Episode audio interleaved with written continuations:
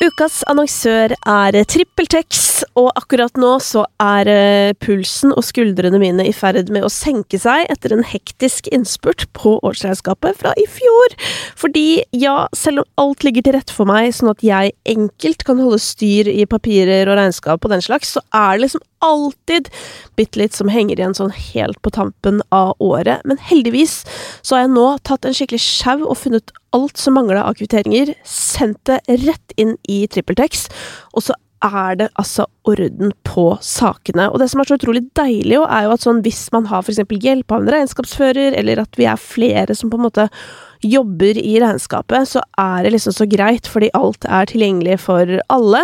Så nå eh, driver jeg da og lener meg tilbake mens eh, de andre ferdigstiller og holder på, og det er deilig. Og så vet jeg jo at jeg har sjansen til å være enda bedre i 2024 og få enda litt mindre å gjøre et år fra nå, hvis jeg bare bruker TrippelTex-appen og gjør alt som ligger altså og venter på meg for å gjøre livet mitt lettere. Hvis du også har lyst til å teste og få deg et lettere regnskapsliv, så kan du prøve TrippelTex to uker gratis ved å gå inn på trippeltex.no – gratis.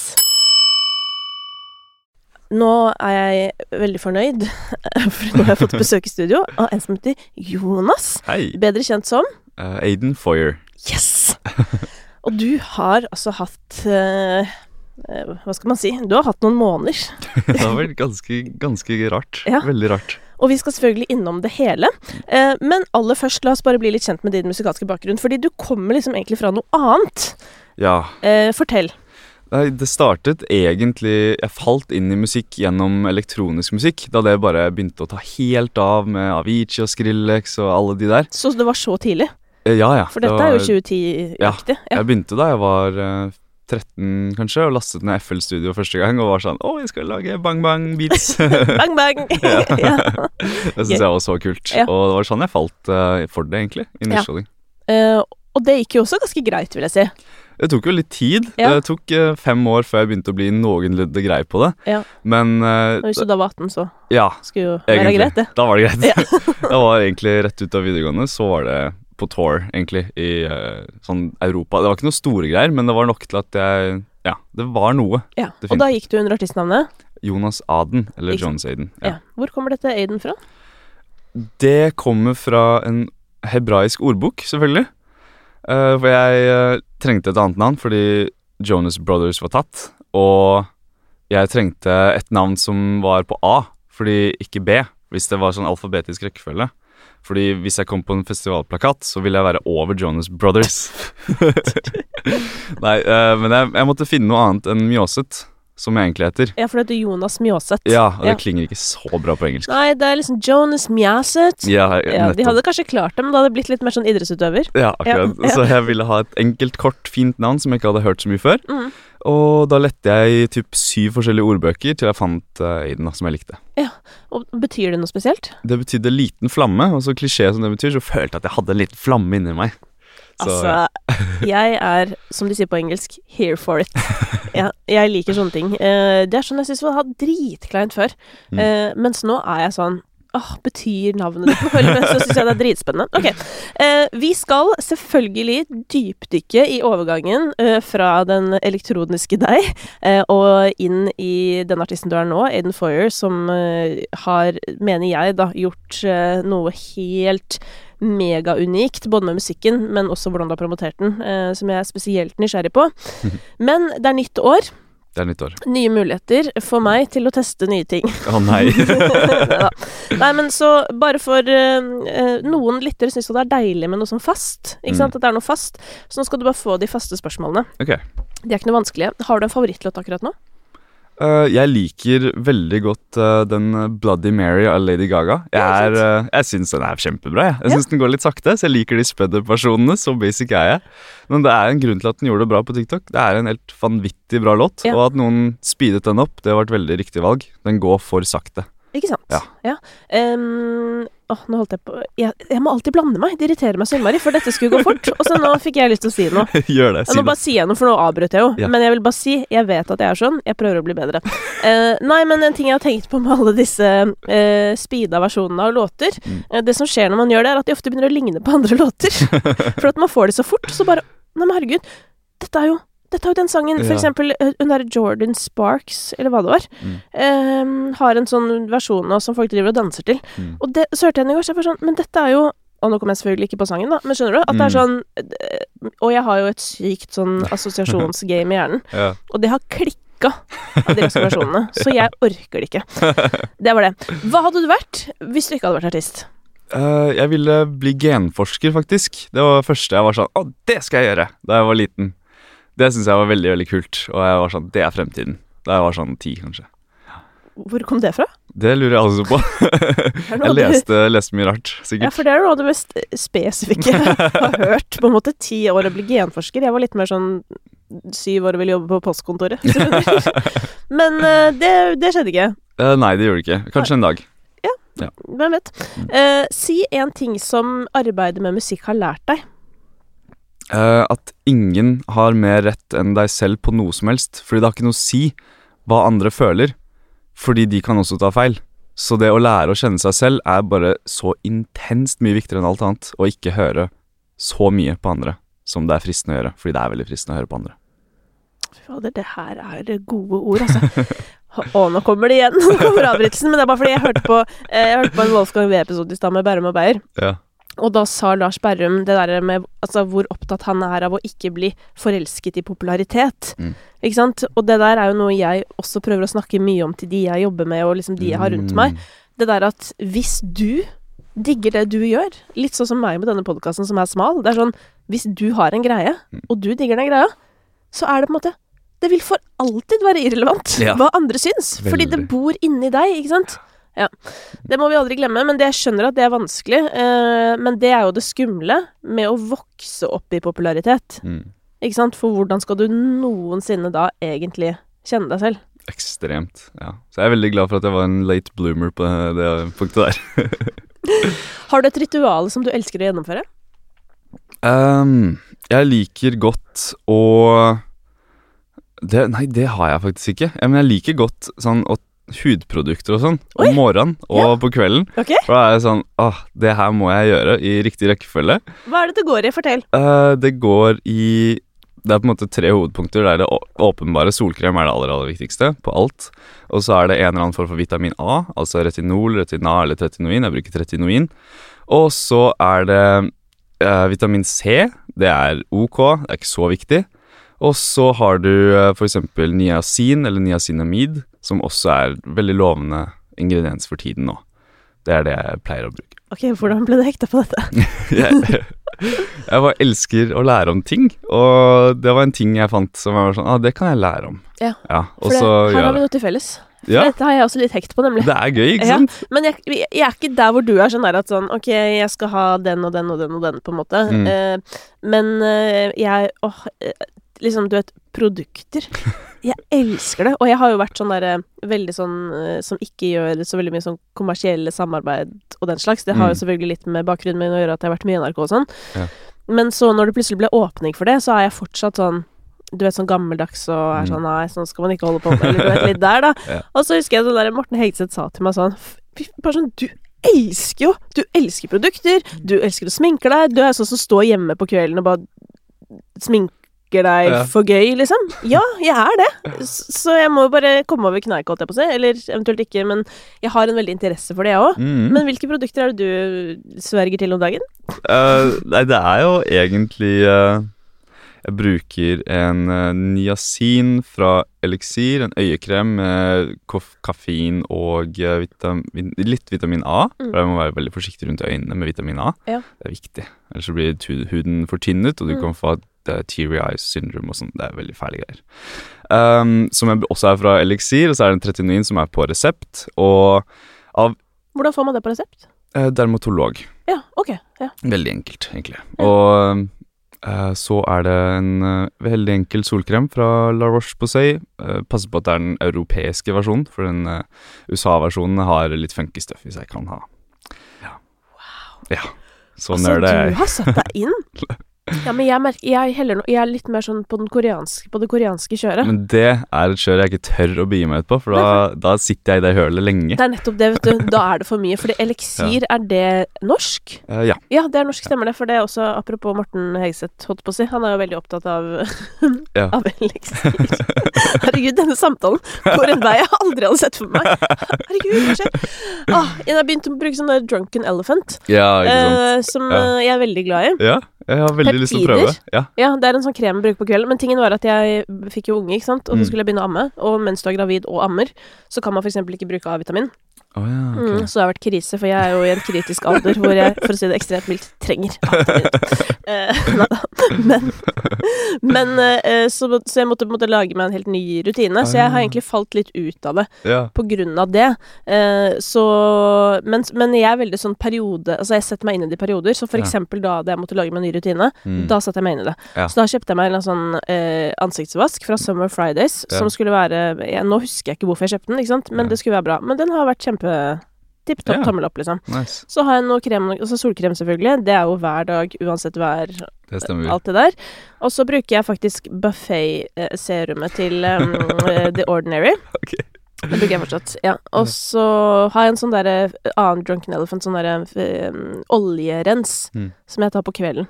Ok. Ja. Herregud, så gøy. ja da, så dette her ja, jeg skal, det, Men det jeg ikke skjønner, for at noen eh, på TikTok sånn er veldig sånn der Å, dette produktet kan jeg ikke leve uten. Mm. Sånn har jeg det ikke. Nei, ikke heller. Jeg har ikke noe produkt jeg ikke kan leve uten. Absolutt ikke. Fordi så mye har jeg ikke gjort for ingredienser. Ingredienser kan jeg ikke leve uten. Hva for noe? Ingredienser kan jeg ikke leve uten. Fy fader, du er god, altså. Ja, for jeg, jeg er ikke der engang, hvis du skjønner. Fordi jeg begynte å vaske meg i fjeset jeg, altså for tre år siden. Så for meg er dette en veldig ny interesse. Eller sånn, jeg har tatt vann og du vet sånne Ja, ting. ja. Men jeg brukte ikke krem før for kanskje bokstav... Altså faktisk for sånn tre-fire år siden. Wow, det har vært litt av en ny verden. Ja, absolutt. Deilig. Ny verden. Eh, men eh, til slutt på den faste runden, eh, hva gir deg mest troen på fremtiden om dagen? Um, jeg har fortsatt Jeg har ikke mistet troen på mennesker helt enda. Jeg tror uh, mennesker generelt genuint på generell basis er genuine og gode mennesker som vil det mesteparten vel. Jeg har ikke, jeg har ikke endret meg helt der ennå. Det er mange som blir litt kyniske etter hvert, men jeg er ikke helt der ennå. Ikke sant? Jeg Så du har troa på menneskeheten? Ja, det har jeg. Ikke sant. Du, Aiden Foyer. Ja, Du dukket opp der inne på internett. beklager. Eh, nei, det var kjempehyggelig, det. Altså, altså du kom jo eh, veldig kjærkomment, vil jeg si, i en periode hvor eh, norske hitlister var preget av eh, festmusikk. Um, og hvor alle, føler jeg, sånn jobber med musikk. Bare har sittet rundt på kontorene sine og vært litt sånn Hva faen er det som skjer, da? Og, og dette har jeg snakket om før, men Spotify var jo sånn derre Ja ja, det blir ferdig til sommeren. Og så skal vi liksom over på noe nytt. Wow. Men det ble jo aldri noe nytt. Så gøy. Og så kom jo du, Ja. på en måte med noe som hørtes ut som instrumenter. eh, og så går da The Ballet Girl, eh, sangen din, Mm. helt for jævlig bra. Det var så overraskende. Hva i helvete var det som skjedde? Helt enig. Jeg er genuint så sjokkert. Nei, Jeg, men er det sant? ja, jeg mener det. Jeg hadde et, jeg hadde et mål om at åh, hvis den kommer i topp 50 i Norge på bare, bare 49.-plass, da skal jeg feire, da skal jeg være så glad, da gikk det så bra. Da Hva skulle du feire med det, da? Det visste jeg ikke. Jeg, jeg sliter litt med å feire. Ok. Ja, Men jeg hadde en, et mål om å feire. Ja, Og så Så gikk det bedre enn det. Det gjorde rett og slett Absolutt. Men hva Altså, jeg bare lurer på Fordi at um, når du da uh, har endret artistprosjektet ditt da, fra elektronisk musikk, og så har du begynt å Mm. synge, da eh, La oss eh, bare snakke om det. Hvordan fant du ut at du kunne synge? Eh, jeg fant egentlig aldri det ut. Det var liksom Jeg hadde hele livet vært sånn Åh, det er det kanskje det kuleste i hele verden. Hadde vært å synge og skrive sanger. Men jeg var sånn Men jeg kan jo ikke synge. Så det bare slo jeg ut av hodet. Jeg husker det til og med så godt. Det var en spesiell periode hvor jeg var sånn Åh, er, nå føler jeg meg ikke bra. Nå er det noe som er galt. Og det var i en session med Alida, faktisk. Oi. Uh, hvor vi skulle spille inn en uh, låt på det forrige artistprosjektet mitt, som het Tell Me A Lie, tror jeg det var, med Alida. Og vi snakket om det å synge, fordi han jeg lager mus musikk med, og jobber med hele tiden, Paul, han etter han Paul? Paul Hers. Ja, Ja, han hadde, um, han hadde begynt å lære seg å synge, og, men jeg, jeg husker det så godt at jeg satt der, og vi snakket om det, og det var sånn 'Å, det er så gøy at du lærer deg å synge, Paul', og alt sånt, og så sa jeg Men ja, nei, jeg har ikke, jeg har ikke stemmen til det, jeg har ikke utgangspunktet til det. Jeg var sånn Det, det, det stakk i magen. Jeg kjente det virkelig. Jeg var sånn Det er ikke meg. Jeg, jeg setter ikke limits på meg selv på den måten, og jeg følte at det var sånn Åh, der er det noe galt. Nå er det noe feil. Så det, det stakk lenge, og jeg var sånn Nå må jeg virkelig prøve. For det, jeg må virkelig finne ut av det her. For det var noe dypt inni meg som var sånn Nå må du gjøre noe. Og så begynte jeg å skrive sanger mer og mer, for jeg begynte å elske det. Og jeg innså at når jeg skrev sangene helt selv, så skrev jeg dem til min stemme på en helt annen måte, på en måte. Så det, da gikk det, på en måte. Jeg vet ikke. Det var bare sånn Å kunne sy å synge andres sanger, det var så mye vanskeligere. Mm. Men å lage det selv fra på en måte, ja, bunn, det var bare noe helt annet. Og da gikk det, bare. Det er det du sier, da. At da vil du jo skrive ting som er naturlig for din eh, tone og range og alt mulig. Ja, det var For jeg skrev jo Hvis jeg ikke klarte å synge, så var jeg sånn Nei, men da skriver jeg noe annet. Ja, ja. Det burde jo flere tenke. Ja, definitivt. og så begynte jeg med det, og så viste jeg det litt rundt til Paul for eksempel, og folk, og det var sånn Oi, det her kan faktisk bli veldig bra. Og så begynte jeg å jobbe med vokalcoacher, og jeg satt i 1000 timer på YouTube liksom, og prøvde å lære alt jeg kunne. Og så eh, gikk det gradvis bedre og bedre, da. Men jeg er fortsatt, jeg er fortsatt ikke noen god sanger. Jeg har sunget i tre år, bare, liksom. Det er veldig Jeg har ikke den derre trent Men kanskje det er en god ting at jeg ikke er så godt trent, holdt på å si. Men uh, ja, det kommer seg. Det gjør det. Det her eh, håper jeg er til inspirasjon for folk. Fordi du, dette jeg snakket, vet du, Kjenner du til William Gamborg? Ja. Artisten? ja. Ja. Eh, han Det var bare gøy å høre fra han som kommer liksom fra dansen, Ja. og så begynte med musikken, og hvordan han trener på å synge. Bare sånn Jeg synger to timer hver dag, har gjort Oi, det i mange år. Ikke sant? Ja, men skjønner du at sånn Wow. Jeg føler det er så viktig å si Mm. at du må gjerne si at du ikke kan synge. eh, og på den andre siden, liksom Du kan ikke si at du kan det dritbra hvis du ikke øver. For det er sånn alle må øve. Virkelig. Ehm, og hvis du gjør det, så vil du liksom Altså hvis du kan synge rent, på en måte, så vil du på en måte bli bedre av å øve, da. Ja. folk gir så fort opp, er det jeg skal frem til. Definitivt. Ja. Definitivt. Og dette her føler jeg er sånn eksempel på sånn Ok, du har alltid hatt lyst til å synge, nå har du sunget i tre år. eh, og da regner jeg med at du også har liksom skrevet låter i tre år. Ja, typ. Ja. Det var veldig, veldig recent. Og så nå skjer det. Ja. Eh, og det er egentlig ganske fort.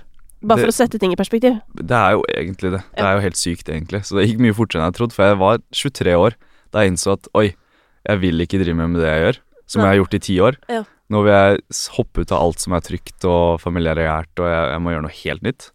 Kjempeskummelt, og det kommer til å Det tar kanskje fem år, kanskje ti år før det går noe bra, men jeg visste at jeg måtte gjøre det. Ja. Så det var, det var veldig Det har jo gått veldig fort. Det har jo det. Mm. Men en annen Altså, jeg, det er sånn Jeg må prøve å ikke foregripe begivenhetene, for det er sånn derre Men ok, eh, så da du begynte å synge og skrive låter, Mm. hvordan hørtes de låtene ut? Hva slags type sjanger var vi i da? Eh, det er gøy, fordi det er egentlig det jeg slipper nå. Ja, det er det. For det er uh, egentlig blant de første låtene jeg skrev nå, som Mm. The Ballet Girl var kanskje den andre låten jeg skrev, typ. Og så Det er fortsatt veldig mye av den samme greia, egentlig. Det er det. Jeg har uh, alltid hatt én visjon på hva jeg vil gjøre musikalsk, og det er på en måte en sånn En blanding av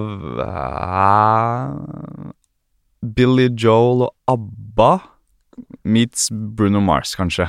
Det er litt den derre Litt sånn storytelling, heavy, introspective uh, uh, Historiebaserte, men med den ABBA-filen på melodier og litt den skandinaviske melodispråket, da.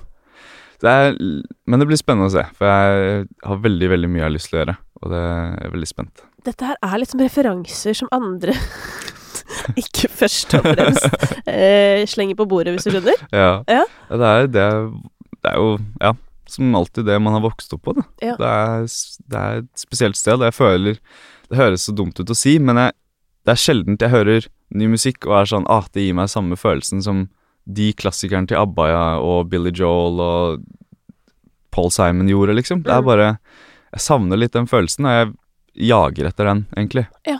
Kanskje et eh, maktesløst og fortapt jag, men eh, jeg prøver.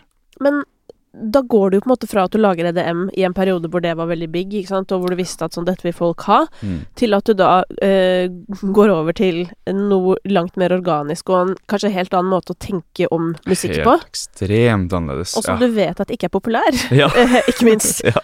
Det er jeg nysgjerrig på. Motivasjonen til å liksom stå i at sånn Dette er ikke noe populært, men jeg er hypp på å gjøre det. Ja, nei, det, det er, Jeg har ikke noe gode råd der, holdt på å si. Det er noe, det er ikke noe veldig baktanke. Det er bare som vi snakket om, at uh, så lenge du selv elsker det, så er det mest sannsynlig noen andre som elsker det. Og, og bare ha troa på deg selv og din egen smak, og gjøre det du vil. Fordi det er uansett den måten du faktisk kommer til å klare å fortsette med det på, og lage det du selv vil. Og det blir aldri bedre enn det du selv vil lage heller. Så det er på en måte nøkkelen til suksess uansett. Ja. Så det får bare briste og bære. Det er, det er the irony her, ikke sant? Akkurat det. Og, og det er det der, Den tingen som alle syns er vanskeligst, Ja, på en måte. Eh, og som alle driver og føler jeg vakler på. Sånn Ja, men de sa at jeg burde Ja, kanskje bli litt mer sånn, Jeg har vært eller så mye gjennom det òg, ikke sant. Ja, hva er det folk har sagt til deg opp igjennom at du burde gjøre? Det er jeg nysgjerrig på. uh, jeg har fått så mye varierende råd at uh, jeg, vet ikke, jeg vet ikke hvor jeg skal starte engang. Men det er uh, veldig mye hva jeg burde gjøre, hva slags musikk jeg burde lage. Jeg burde lage tech house, jeg burde jeg burde, jeg burde være med på reality-program. Jeg burde Jeg burde Nei, det har vært så mye. det har vært så mye. Og det er ofte fra folk jeg stoler på, ikke sant? Ja. Og da er det veldig vanskelig å ikke tenke på det seriøst. Mm. Men, ja, hva er det du eh, har vurdert seriøst? det jeg faktisk vurderte seriøst, var å um, nærmeste var egentlig bare å fortsette med dem.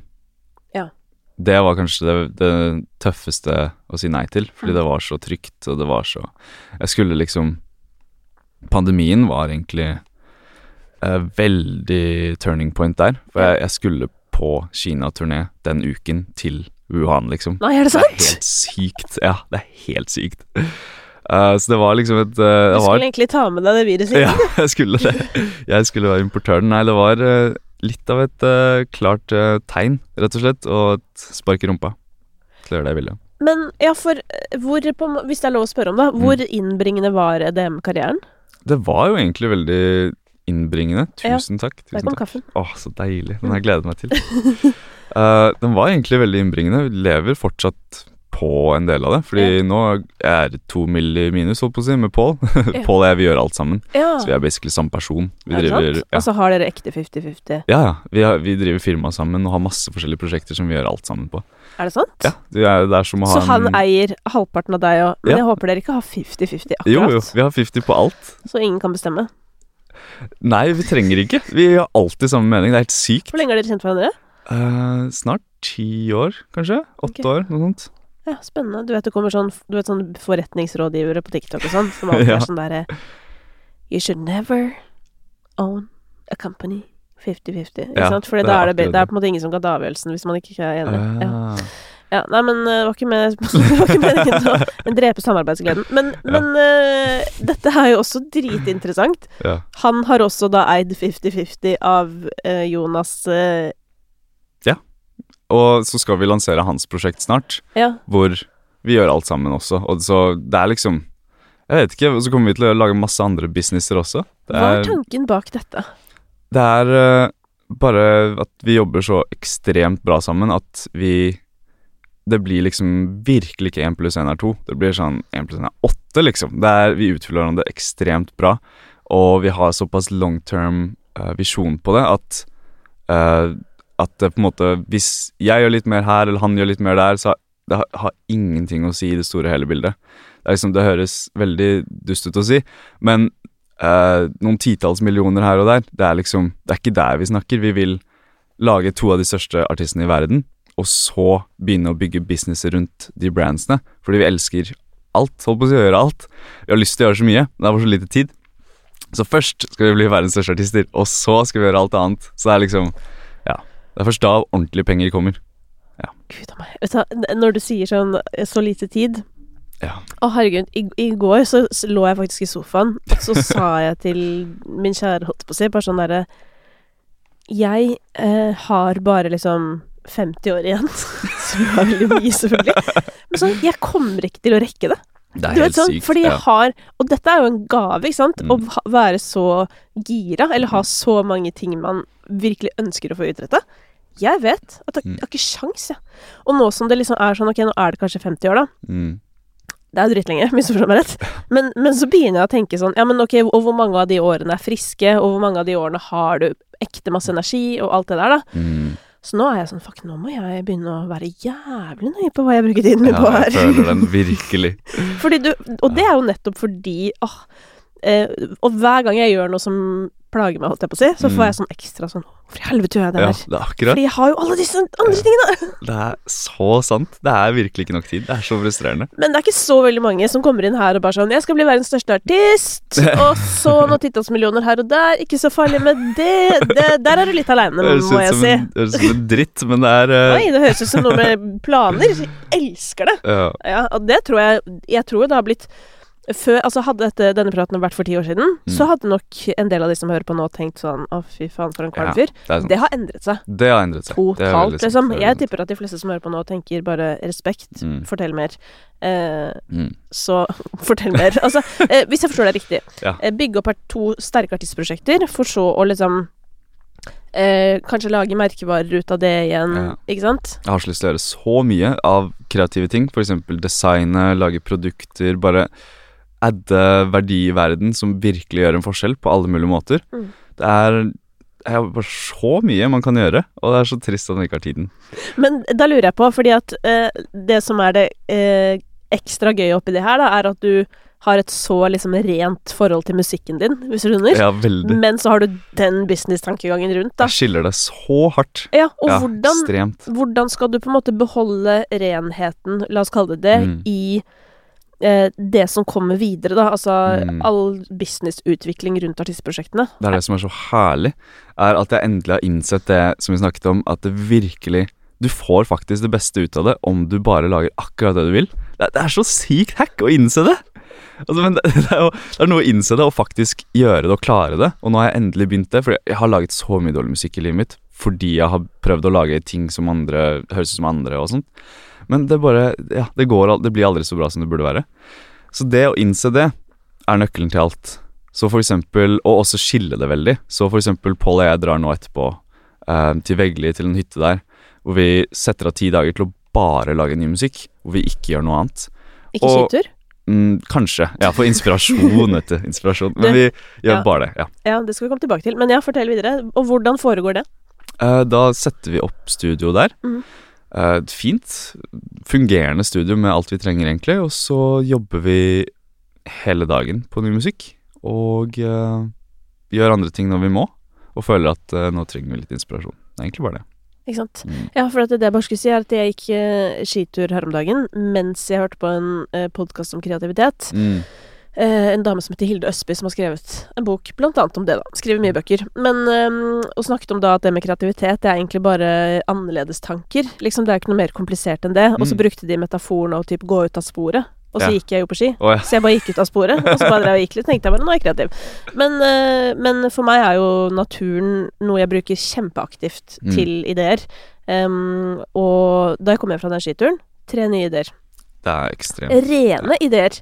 Fordi noen ganger så kan du komme på sånn eh, ja, kanskje vi skal lage noe om ensomhet. Eller du vet sånn, bare sånn Det er jo ikke noe spes. Altså, Mm. Det kan du jo komme på liksom mens du skriver en mail, hvis du skjønner. Men, mm. men re, med rene ideer. Altså sånn, Ja, du vet, klare, ferdige tanker. Ja. Ja. Det er, natur har noe med Det er virkelig noe spesielt med det. For jeg, jeg dro til LA og var der en stund, Ja. i tre måneder, og det, det er noe helt annet å være der og lage musikk. Jeg måtte hjem til Norge, Ja. til fjellet, til Åndalsnes, Isfjorden, og lagde musikk der i stedet. Hvorfor akkurat Åndalsnes? Det var bare fint. Jeg fant et fint hus som jeg ville være i. Så det, det er liksom Hvis vi splurger på noe pengemessig, så er det alltid, og tidmessig for så vidt, så er det alltid å finne riktig sted for inspirasjon. Og Ja. virkelig finne det stedet hvor du er sånn Ok, her kan jeg bare slippe alt og være det fundamentale mennesket jeg er, og finne meg selv, holdt på å si, og skape derfra. Den, ja. Hvordan sourcer du boliger? Eh, akkurat nå så har jeg et system hvor jeg sorterer ut ifra typ ti faktorer, kanskje.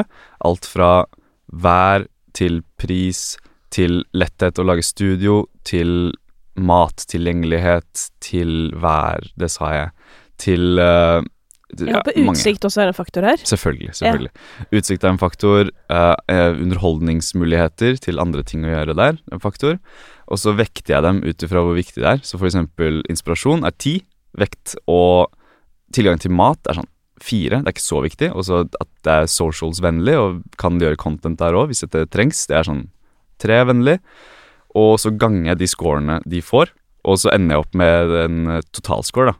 Så det var sånn, eh, sånn jeg pleier å finne ting. Mm. Altså, du har faktisk Har du en formel? Er dette et Excel-ark? Det er ikke et Excel-ark. Jeg gjør det i Docs, for jeg er ubrukelig. Men jeg kan sende deg det etterpå. Ja, men helt oppriktig For det, her Mm. Åh, dette her Nå snakker du til meg, altså. Ja, nå, nå er det Nå, nå gløder jeg, liksom. Fordi det her er sånn det, Altså, det eneste jeg mangler, er dokumentet. Jeg blir nesten rørt på ekte. Fordi jeg har jo alle de husene her. Ja. Altså, jeg har masse lagret, så jeg eh, Fordi jeg husker jeg vet ikke hvorfor noen vet at jeg har det, men eh, det var en eller annen Jeg tror manageren til Emily Hollow eller noe spør, spurte meg sånn Vet du om noe sted? Fordi hun skulle dra og skrive et Mm. album, og så sendte jeg de noen av eh, ja. husene mine, holdt jeg på å si, som ikke er mine. Men, Ja. eh, og, og da endte jo hun opp med å dra til Rondane, til en, Ja. en hytte der oppe, som hun, hvor hun har skrevet eh, albumet sitt. Oi, så. Så nå driver hun og poster på Instagram derfra, da. Ja. Eh, og i hvert fall den første låta som kom, var jo helt Mm. sykt bra, Mm. liksom. Å, fy fader. Og det her, ikke sant, og nå er vi inne på noe viktig, mener jeg, da. Mm. Det her med å bruke tid eh, og penger på musikken. Ja, det er ekstremt. Det er virkelig en ny in, uh, in, ny ins... Hva heter det? Jeg vet ikke hva det ordet heter, men jeg bruker det ikke. For jeg husker ikke hva det heter. Men hva, ordet, hva betyr ordet? Jeg husker ikke, det er det som er problemet. Ins, var det så intensiv? Altså Nei, det var ikke der. Det var Nei. et innsyn, holdt på å si. At det er en innsikt? Opp. En Du, ny du fant det! Ja. Du fant det! Takk! Vær så god. Det er en innsikt. Ja. Jeg husker ikke hva jeg skulle si, bare. Hva Nei, det er en ny innsikt. Vi snakket om å bruke penger og Jo. tid og investere i det å lage musikk, for det er veldig mange snakker jo om hvem skal jeg være. Altså det er så jævlig mye snakk om alt mulig. Så er det sånn, har du en sang, eller? Det Skal vi begynne der, kanskje? Jeg vet da faen, jeg. det er så lett å falle av sporet. Det Mm. er så lett å gjøre alt annet, fordi det er ubehagelig å lage musikk. Sånn, hvis du tenker på det, det er faktisk veldig, veldig ubehagelig å sette deg i den posisjonen at nå skal jeg lage det som alle skal høre fra meg, og dette skal være det beste jeg kan lage. Det er ekstremt ubehagelig. Man klarer ikke å gjøre det hele tiden. Så, men det å passe på at du ikke faller ut av det toget, som jeg har gjort nå Fordi nå har ikke jeg laget musikk på seks måneder. Det er en dødsdom for en artist. Det er helt krise, helt idiotisk. Men det har vært veldig unntakstilstand, sier jeg til meg selv i hvert fall. Altså, de fleste, de fleste lager jo ikke musikk på seks måneder. Du er ikke akkurat alene der. Nei, Hvorfor men jeg syns fortsatt det er idiotisk, fordi det er det eneste som betyr noe, når du, alt kommer til alt. Det er det eneste som betyr noe, og det er alltid der artister feiler. Det er ikke 'Å, nei, de turnerte ikke nok', eller «Ah, 'De hadde ikke bra nok brand'. Det- eller at coveret ja, var stygt, liksom. Ingen bryr seg. Ingen bryr seg. Eller folk bryr seg litt, men i det store og hele så har det ingenting å si hvis ikke musikken er der. Og det er så mange artister som f.eks. begynner å turnere altfor tidlig. Nå er det selvfølgelig mange som trenger det for eh, økonomisk eh, holdt på, Det økonomiske, selvfølgelig, det har jeg forståelse for, men det er veldig veldig mange som ikke trenger å turnere, som turnerer altfor tidlig. Som Hvis de har en dritbra låt som kommer ut annenhver måned, selvfølgelig, gå og turner. Har du det et år? Selvfølgelig. Men de fleste har ikke det. Og da syns jeg det er helt sykt å bruke tid på å turnere. Det gir ikke mening, for meg i hvert fall. Men når, når tenker du at tiden er inne for å turnere? Når jeg har et år med musikk, holdt på å si, typ, eller i hvert fall et halvt år, hvor jeg kan slippe musikk, og da kan jeg gå og turnere. Det gir bare mening. Ja, men noen ville jo sagt, uh, fordi back in the days, liksom, Mm. så var det jo mer sånn at du måtte ut og spille for å få deg publikum, Det ikke er sant? akkurat det. Det har jo endret seg. Hvis det fortsatt hadde vært sånn, så hadde jeg måttet gjort det, selvfølgelig. Men nå har vi TikTok. Ja. det er min tour. ja, apropos Ja. eh, TikTok. Ja. Uh, der smalt det jo rimelig greit for, for låta di, The Ja. Ballet Girl. Ekstremt. Og det var jo blant annet fordi du hadde en jævlig bra video, som gikk eksepsjonelt bra. Jeg kan ikke fortelle om den videoen. Eh, hvilken av dem var det? Nei, det var en hvor du viste Det var viste Jo. Ja. Uh, det var da jeg viste kjæresten min, Emilie, låten for første gang. Hvor jeg ikke hadde vist henne at jeg kunne synge. Eller hun visste ikke at jeg sang engang, holdt på å si. Så jeg skulle vise henne det for første gang. Da vi var uh, i Sicilia, var det faktisk. Ja. På sommerferie eh, et par dager. Um, Og jeg viste henne det, satte opp kamera, og eh, tenkte ikke så mye over det egentlig, men jeg var sånn Det her er gøy å ha på film. Jeg, jeg gjorde det samme med foreldrene mine, fordi det er Jeg var så nervøs da jeg skulle vise de musikken for første gang. Det er jo helt sinnssykt å skulle gjøre. Så jeg var dritnervøs, men eh, de likte det. Så klippet vi det sammen, og så ja, gikk det ganske bra på TikTok. Hva sier det om deg at du setter opp kamera? Det er et veldig godt spørsmål. Det er En del så er det at jeg vil at øyeblikk skal foreviges. Det er et Kanskje det er et av de største øyeblikk For jeg, det er så viktig for de menneskene rundt meg og de jeg elsker. Det er så viktig for meg uh, hva de uh, syns om meg, selvfølgelig. Og hva jeg gjør. Og meningen deres betyr så utrolig mye. Så det var liksom det å vise mamma, pappa og Emilie, og Paul for så vidt, de låtene for første gang, det var et øyeblikk. Et virkelig øyeblikk i livet mitt som jeg kommer til å huske for, for alltid. Og det å få det på film var veldig viktig for meg. Og en annen bit var at jeg kommer sikkert til å få bruk for det på en eller annen måte i en dokumentar eller et eller annet sånt. Og da Jeg filmet det faktisk før jeg på en måte hadde satt meg ordentlig inn i TikTok. Så jeg, jeg filmet jo ganske på en dårlig måte også, så det var litt vanskelig å redde det til TikTok senere. For det var veldig langt unna, og vi måtte zoome skikkelig inn og sånt. Ja, så det mm. Fordi det er her jeg blir bare helt fascinert. eh, fordi eh, det jeg hadde lyst til å spørre dere om, er jo sånn Altså nå som jeg skjønner at du og Paul jobber sammen, Mm. jeg har jo sett hans sitt content også. Mm. um, og bare sånn Jeg blir sånn Kan jeg Hvem er, so, hvem er SoMe-teamet deres? Det er, det er oss, egentlig. Ja, for jeg ble, kan jeg ans... Så kan dere jobbe her? Eller sånn. Det, det er sånn Kan dere og Mio jobbe her? ja, Mio. Bare sånn på så deltid, holdt på å si, for det hadde vært veldig topp. Ja, men eh, Så dere gjør det sjøl? Ja, eller vi begynner å ansette folk nå som kan hjelpe oss med det, for vi prøver det hardeste Det, det vi fokuserer nummer én på nå, er å outsource tiden vår. Fordi vi har ikke laget musikk på seks måneder, og det er fordi vi har gjort ting som det der, eksempel. Og klippe alle TikTok-videoene og komme opp med alt. Det tar jo dager på dager, ikke sant. Så vi holder på å outsource det nå, men vi gjorde alt selv frem til Ja, frem til vi dro til LA, for planen var å gjøre så mye som mulig selv. Og så kunne skape leverage til å finne drømmeteamet, da, basically. Ja, hvordan finner man det? Ved å lage noe veldig bra som folk uh, resonnerer med, egentlig. Så det, ja At du ser at det er interesse, folk liker det. Da kommer folk. Det er liksom sånn det funker, At da kommer folk og har lyst til å jobbe med dere? Ja, egentlig. Ikke sant? Ja, for det lurer jeg også på, da. Når eh, en låt blower så heftig som Mm. det din gjorde, hva skjer da med sånn eh, I forhold til å bli kontaktet og den slags? Um, da det, det er faktisk ganske Man blir liksom ringt ned. Man blir faktisk det. Ja, man blir det. Ja, man får ekstremt mye i innboksen. Ja. Uh, og de fleste tror jo at det er amerikansk, eller fra USA. Så Ja. det, de fleste er sånn Er du i LA eller New York nå? Og så sier jeg nei, Norge.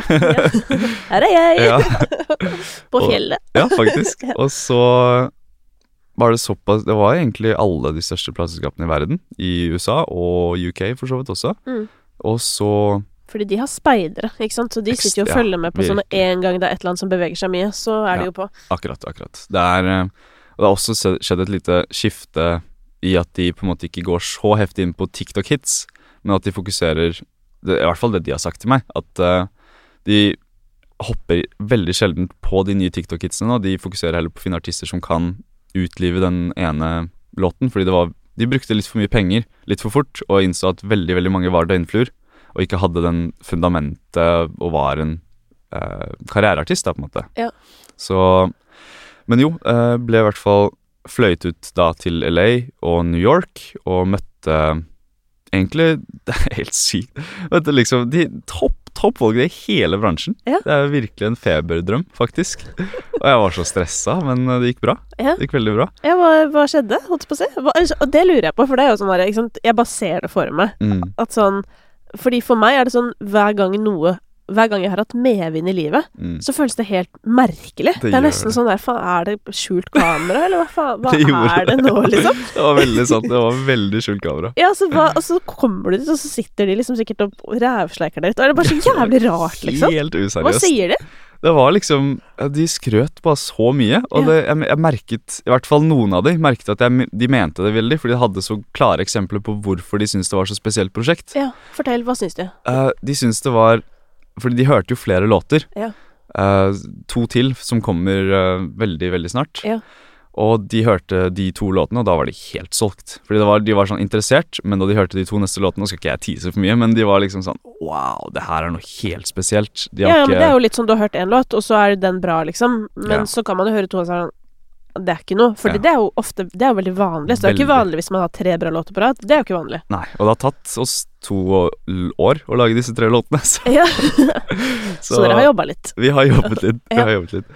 Så det var jo helt sinnssykt. Og hva de sa, det var helt utrolig. At det på en måte Det virkelig ikke er noe sånn type musikk på markedet som Men det er så bra at vi tror det virkelig kommer til å kunne være den nye superstjernen, liksom. Og hadde liksom klare grunner å vise til eksempler at ja, dette er litt sånn som Bruno Mars gjorde der og da og da. Det var Hadde stegene for seg, da. Og det var veldig, veldig gøy å høre. Men eh, det er jo Du må jo filtrere deg litt gjennom alt eh, bullshit, holdt på å si. Det er Alle prøver å få det de vil ha, Ja. så du må virkelig ta deg tid, sitte der i mange timer og møte hele teamet og egentlig intervjue dem, på en måte. Det Mm. ble litt sånn Det er jo de som skal jobbe for deg, strengt tatt. Eh, ja. Never forget. Ja, men det må Det man man det er huske. sant, Det er jo du er som er produktet. Ja. Ikke for å bli Altså, man skal være takknemlig og alt sånt der, men Ja. jeg tror bare det er viktig, for jeg tror ofte artister liksom tenker at de jobber for plateselskapet. definitivt. Men det, sånn er det ikke. Nei, det stemmer. Og vi visste jo også veldig godt det, for vi vurderte sterkt å gjøre alt independent. Ja. Fordi vi visste at det kunne gått. Det kunne gått bra. Ja. Og da hadde vi fått inn veldig mye mer penger selv, så kunne vi skalert businessen veldig mye fort, veldig fortere. Mm. veldig mye fortere. Ja. Uh, og det hadde gått veldig bra.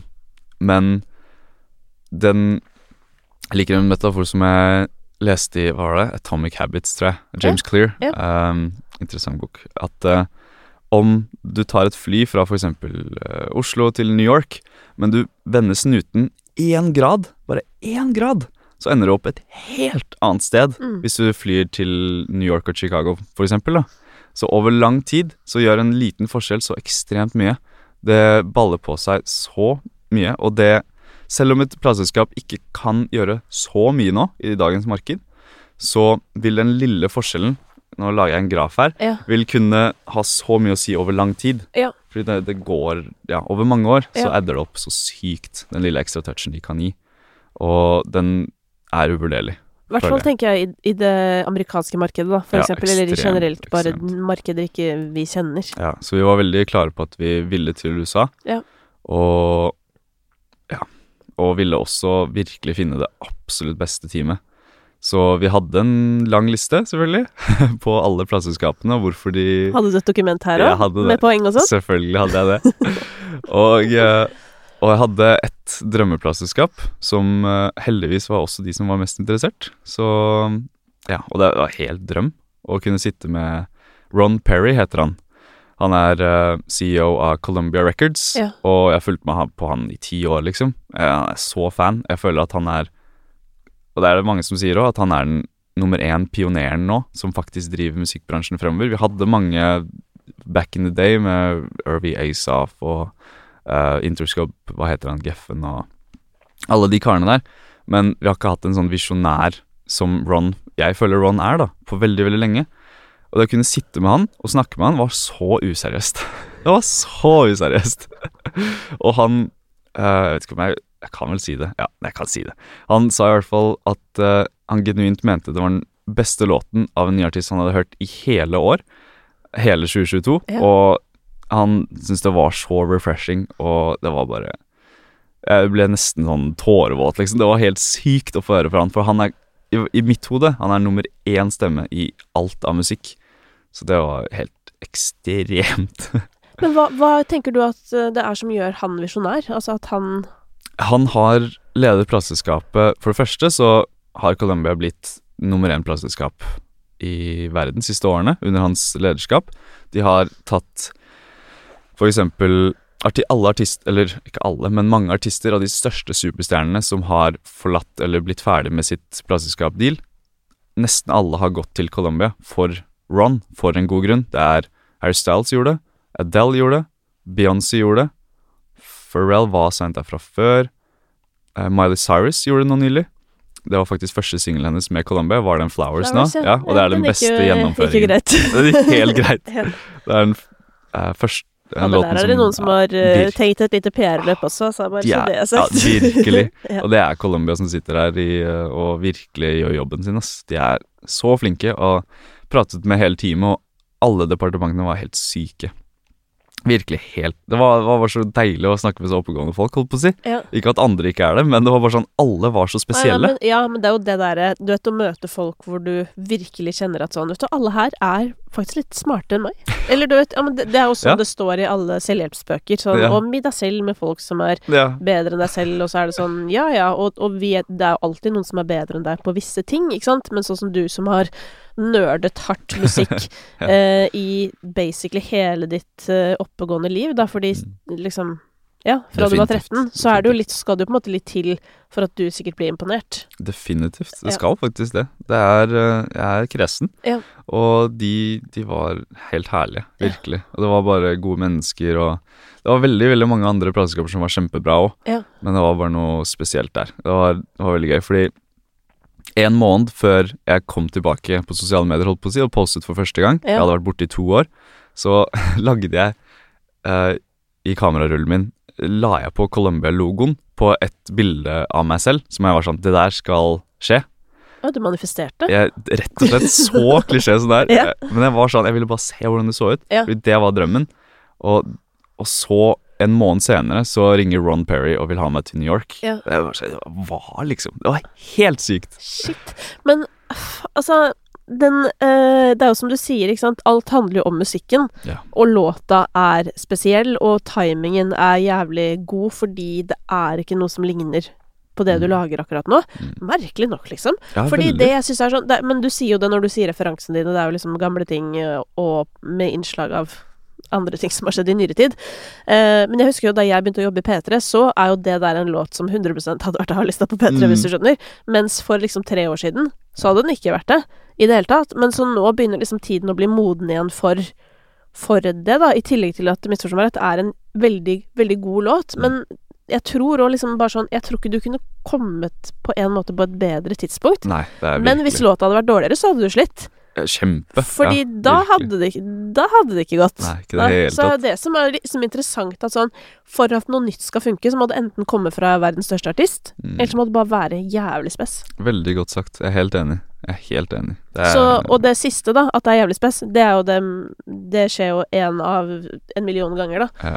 Så da vant du jo i det lotteriet. Fordi dette er mitt neste spørsmål. ja. Fordi Paul Hirst, som du jobber med, Ja. lager jo også låter og kjører jo også et bra SoMe-game. Det er vel fra hytta på Veggli, da? ja, Eller? det stemmer. De der videoene. Ja, jeg så det for meg, vet du. Det er der dere er. Jeg har tenkt på å sette de videoene. Ja. Den hytta kunne jeg vært på. Ja. Den hadde vært på mitt, i mitt dokument. Ja, det- Skjønner du? Den er dritnice. Jeg tør nesten ikke dele den med deg. Nei, men jeg har min egen hytte, ja, okay, som også okay. er veldig nice. Okay, så jeg, jeg klarer meg der enn så lenge. Men eh, hva tror du er For det, det har jo ikke liksom hitta like hardt. Mm. Men det er jo også veldig gjennomført, og liksom For jeg har tenkt på det, at sånn her også kan det potensielt liksom være Mm. Hva er det jeg pleier å si? At det er veldig mange artister, og jeg føler sånn Her er det én låt mellom deg og verden. Mm, Hvis du ja, skjønner? Ja, jeg ser. Um, hva, hva tror du er årsaken til at liksom det er akkurat The Ballet Girls som Ja, for det første så var Paul Hurst-greiene vi gjorde der på TikTok, det var mest et testprosjekt, fordi vi gjorde det rett før vi skulle lansere The Ballet Girl. Vi hadde ikke noen plan om å slippe en Paul Hurst-låt, okay. men vi hadde en del låter som vi var sånn Ok, vi kan teste ut. Ja. Se hvordan det her funker, og se følge litt med på algoritmen og litt sånt. Så det var ikke, det var ikke meningen Vi hadde ikke en sånn der grand plan at uh, nå skal vi slippe disse TikTokene, og nå skal den, slippes, den låten slippes. Det var mest Vi testet ut de låtene, Ja. og så gikk vi tilbake til skrivebordet. Så nå holder vi på noe med noen helt nye låter og en helt ny plan, som vi på en måte bruker alle ressursene vi får nå gjennom Aiden Foyer og hele prosjektet, og kunne lansere Paul Harris med Ja, på en veldig mye sterkere måte, da. Med en Ja, mye bedre enn Aiden Four hadde, for så vidt. Så da, har vi liksom plattformen fra dag én, og det hjelper helt ekstremt. Så ikke like oppoverbakke. Og You guys, altså. og det, grunnen til at det også gikk veldig bra på TikTok, var for Aiden Foyer, var fordi det var en del fans der fra før. Så jeg kunne sende dem fra third party, Instagram, Discord, e-mail-liste og sånt. Og det liker TikTok veldig godt, så det startet algoritmen veldig. Hva mener du? At du sender Jeg sender folk Altså, jeg deler TikToken på alle andre sosiale medier. Og da, når jeg får folk over dit, så liker TikTok det veldig godt, selvfølgelig. ja, At de merker at du Mm. henter folk inn til Ja, Så derfor var det veldig veldig mye enklere for de videoene å gå veldig bra. da Ja. Så det var en veldig stor faktor òg. Så, det, så da, det vi kommer til å gjøre, er å bygge mer og mer på Når vi skal begynne å lansere Polhurst, for eksempel, så gjør vi mer og mer ting sammen. Og da feeder fanbasene off eh, fra hverandre, på en måte. Ja. Vel, og da, da går det så mye enklere. Men sånn musikalsk, da? Hvordan Mm. skiller dere prosjektene? Musikalsk så er det Han styrer på en måte kreativt sin retning på sitt prosjekt, og jeg gjør det samme på mitt prosjekt. Og så på en måte assisterer vi hverandre der vi er best. Så for eksempel, han er et musikalsk geni, og det er ikke jeg.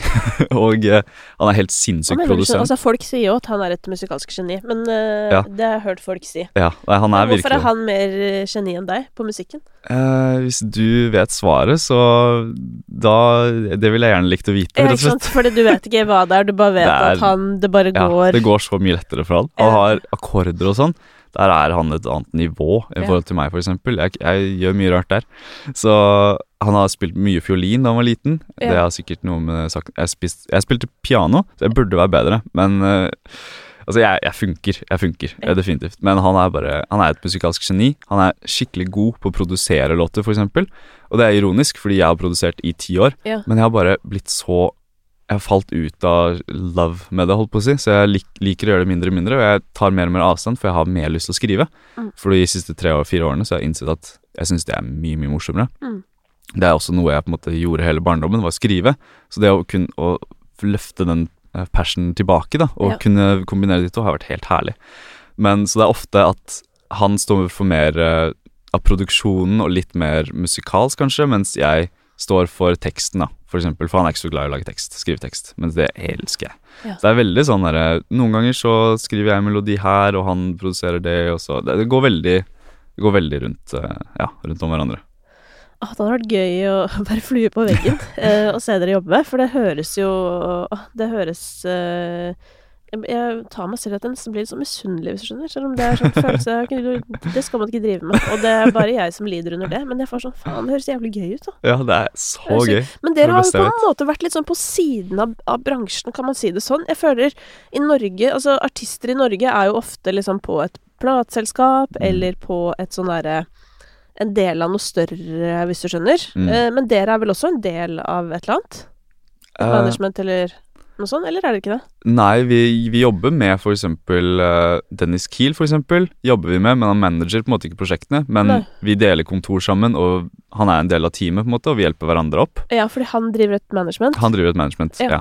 Og så har vi folk som han jobber med, eksempel Ruben, som er helt herlig å jobbe med. Og så prøver vi å bringe inn flere og flere folk eh, nå, egentlig. Vi Mm. skal bytte kontor, så vi prøver å få inn flere og flere folk. Men vi deler også kontor med uh, Twins Productions, Andreas og Erik Hem, som er helt syke på video og alt med film og sånt. De er virkelig de beste i Norge. Og, så det er på en måte en sånn kreativ hub, hvor vi hjelper hverandre opp, og de lager for eksempel alt, mye content har de hjulpet med før og sånn også, og med musikkvideo videre, og ja. Så det er veldig sånn, veldig close-knit team, da. Ja. Så nå får vi endelig et nytt større kontor, forhåpentligvis. Men har dere alltid liksom visst at dere ville til USA med tanke på avtale, eller har dere vært og liksom shoppa litt hos norske plateselskap tidligere? Nei, vi har vært innom de fleste plateselskaper i Skandinavia, egentlig. Det har vi. Men vi, for de to prosjektene her, for Aiden Four og Paul Hirst, så var vi ganske klare på at vi ville til USA. Ja. Men eh, eh, det vi også vil, er selvfølgelig Europa, så vi gjør også en joint venture deal in, Ja, jeg skal bare kan si det, egentlig. Faktisk. Jeg tror faktisk ikke jeg kan si det, Okay. men eh, tror, men dette er jo sånn som er Det er jo Jeg føler det er så mange hemmeligheter i musikkbransjen som er sånn Ingen, ingen bryr ingen seg. bryr seg. hvis. Virkelig ikke. Det er sånn der, Folk som hører på nå, de bare Ja, det har ingenting Hva å si. betyr det engang? Ja. Fordi dette vet jo ikke du, men jeg gjorde en sånn undersøkelse på, om hvem som egentlig hører på denne podkasten. Ja. For jeg har alltid tenkt Det at det gøy. bare er sånn musikkbransjegreie. Ja. Eh, men det viser Altså, det var veldig mange som svarte. Jeg tror det var nesten Jeg tror 800 eller noe som svarte, så det er jo representativt, vil jeg si. Ja. Eh, og 80 bare har har ikke noe med musikkbransjen å gjøre. så gøy. Ja, Shout-out til dere. Ja, det er jo de som er fete. Ja, men, men igjen, som jeg pleier å si, sånn Ja, nå, det er jo litt sånn bransje Altså, vi snakker litt bransje og Mm. selvfølgelig litt musikknerding, men i bunn og grunn, uansett hva du gjør, så handler det ofte om livet, hvis du skjønner. Så det er jo ikke noe. Det er jo overførbart. Og sånn som det å høre på deg snakke. Dette her har jo vært megaboost for meg, for jeg blir jo dritinspirert. Det er veldig hyggelig å høre. I Eh, like måte. Ja, men takk, fordi Mm. at liksom det der å i, I kreative yrker så er det liksom på en måte Kanskje ikke nå lenger, da, men tidligere så føler jeg det har vært litt sånn uglesett å være strukturert. Det stemmer. Det sånn går der, liksom ikke an å være kreativ og orientert samtidig, og businessorientert samtidig. Nei, og det er jo bullshit. Ref den podkasten jeg hørte på da jeg var ute og gikk på ski. Ja. All forskning tilsier jo Virkelig. Altså, myten om den derre kreative kunstneren som Mm. har eh, omvendt døgnrytme og det er piss. Det er piss. Eh, og så har det kanskje liksom blitt til noe for noen veldig, veldig få. Ja. Men det er helt sykt hvordan vi har klart å liksom eh, male et eller annet sånt bilde av at du må være sånn. Ja, Hvis ikke så kan det. du ikke lage noe bra. Ja, virkelig. Fordi på papiret, eller sånn rent uh, forskningsmessig, Mm. så er det jo motsatt. Det Ja. Det er veldig, veldig interessant. Og det er en Jeg tror det er en helt ekstrem greie som alle i kreativ bransje føler på. Alt det her, og hvordan man skal lage best mulig, og hvordan man skal styre livet. Det er veldig gøy å snakke med deg, likesinnet, holdt på å si. Og er Kreativitet er en It's a fickle thing. Det er, eh, det er ikke lett å temme det dyret. Men det er det vi lever av. Så det er vanskelig. Ja, men det der å da strukturere, som du sier, at sånn nå drar vi ti dager og gjør det, Mm. um, og ha en plan, ikke sant, og så Jeg jobber jo med noen tidligere idrettsutøvere, med Helene Olafsen og Thomas Alsgaard, og Ja. de er veldig sånn uh, Det er ikke så viktig å følge planen, Mm. nødvendigvis, men det er viktig å ha en plan. Mm. For det er liksom noe med at sånn eh, skal, Svømmer du bare rundt der, eller sånn Hva er Hva, hva, hva skal du, liksom? Ja. Som- og og i hvert fall hvis du har et mål, og det har idrettsutøvere. De skal jo bli best, Mm. og det skal jo du òg. Jeg skal faktisk ikke det, da. Eh, Så jeg er mindre avhengig av en plan enn deg. Ja. Eh, Men jeg skal ha det digg, da, og Ja. bra. Og det, Det er- må jo også planlegges, holdt Det på å si. I hvert fall når man har en baby. Ja. Eh, men um, eh, men når du da eh, får dette greiene opp og gå, og nå har du jo lagt godt til rette for deg selv eh, Du har fått drømmesamarbeidspartner. Eh, de mener at liksom du Mm. kan Vi får se om de mener det. Jeg håper det. bli Ja. huge. ja. Um, og la oss si når det skjer, da. Mm. For vi manifesterer jo her. Vi gjør det. Også her. I dag. Hva er eh, den første eh, utvidelsen av brandet som skal skje, tenker du? Jeg elsker å skrive, så jeg tipper det blir noe med skriving. Eh, dikt, bøker, noveller etc. Det, det er ofte der sangene starter òg, at jeg skriver historier. Så jeg har veldig lyst til å gjøre noe med, med det skrevne språk. Ja. Definitivt. Det er kanskje det første naturligste. Ja. Ikke sant? Der er det ikke nødvendigvis så mye cash, da.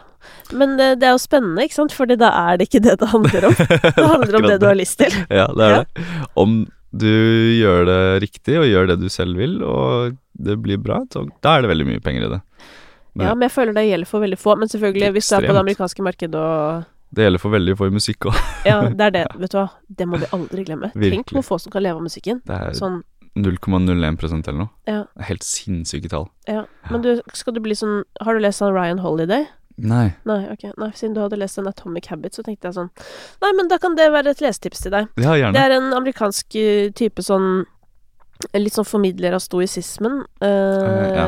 som, men som er veldig mye sånn vaner og Jeg har Mm. nettopp gølva et par av bøkene hans nå. Ja, Eh, som er sånn, på en måte, for det er jo litt sånn Atomic Habits òg, det er mye Ja. sånn derre Det er jo mye selvsagtheter i en del, av disse, en del av denne litteraturen om hvordan vi lever og definitivt. hvordan vi kan leve og sånn, men jeg syns bare ofte at hvis de er godt skrevet, at det er så mange gode påminnere.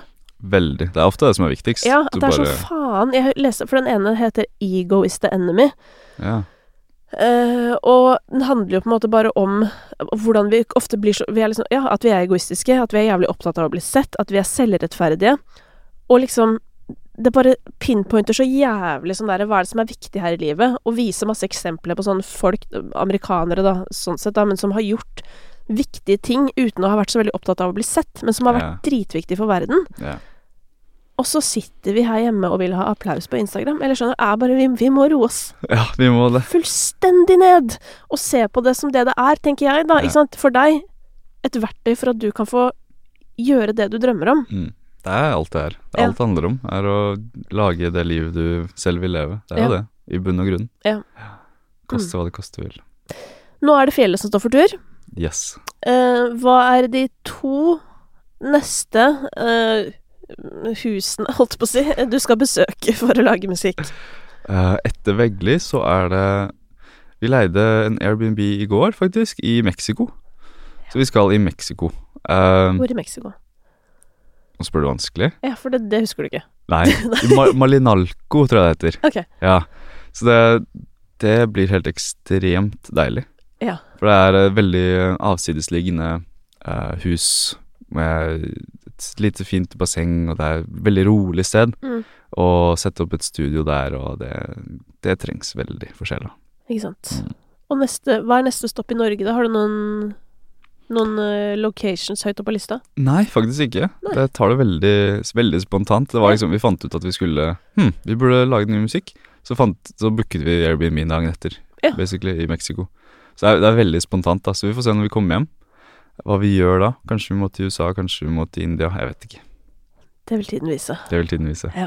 Du, tusen takk for at du tok deg tid til å komme hit i dag. Skikkelig hyggelig å bli litt bedre kjent. I like måte. Takk. Og det som er skikkelig sykt å tenke på, er sånn Herregud, kanskje neste gang vi snakkes, så bare er livet ditt helt annerledes enn det er nå. Kanskje det er mye verre. Det kan hende. Ja, og kan da hende. må du ta tak i det. Det skal jeg gjøre. Ja, det kan vi snakke litt om. Det fordi det har jeg prøvd. Å ha det jævlig dritt. Altså. Nei, men det blir spennende å se. Igjen, tusen takk. eh, Og eh, håper det blir noe bra tunes oppe på fjellet. Takk for at jeg fikk komme. Hey, folks, I'm Mark Marin from the WTF Podcast, and this episode is brought to you by Kleenex Ultra Soft Tissues, your ally to help tackle your allergy symptoms this season. I love the change of seasons, but nobody loves pollen and all those other things floating in the air that make you sneeze during this nice weather. Kleenex Ultra Soft Tissues are hypoallergenic and allergist approved, so fight back against watery eyes and runny noses without worrying about irritating your skin. For this allergy season, grab Kleenex and face allergies head on. Ever catch yourself eating the same flavorless dinner three days in a row? Dreaming of something better? Well, HelloFresh is your guilt free dream come true, baby. It's me, Kiki Palmer. Let's wake up those taste buds with hot, juicy pecan crusted chicken or garlic butter shrimp scampi. Mm. Hello Fresh. Stop dreaming of all the delicious possibilities and dig in at HelloFresh.com. Let's get this dinner party started.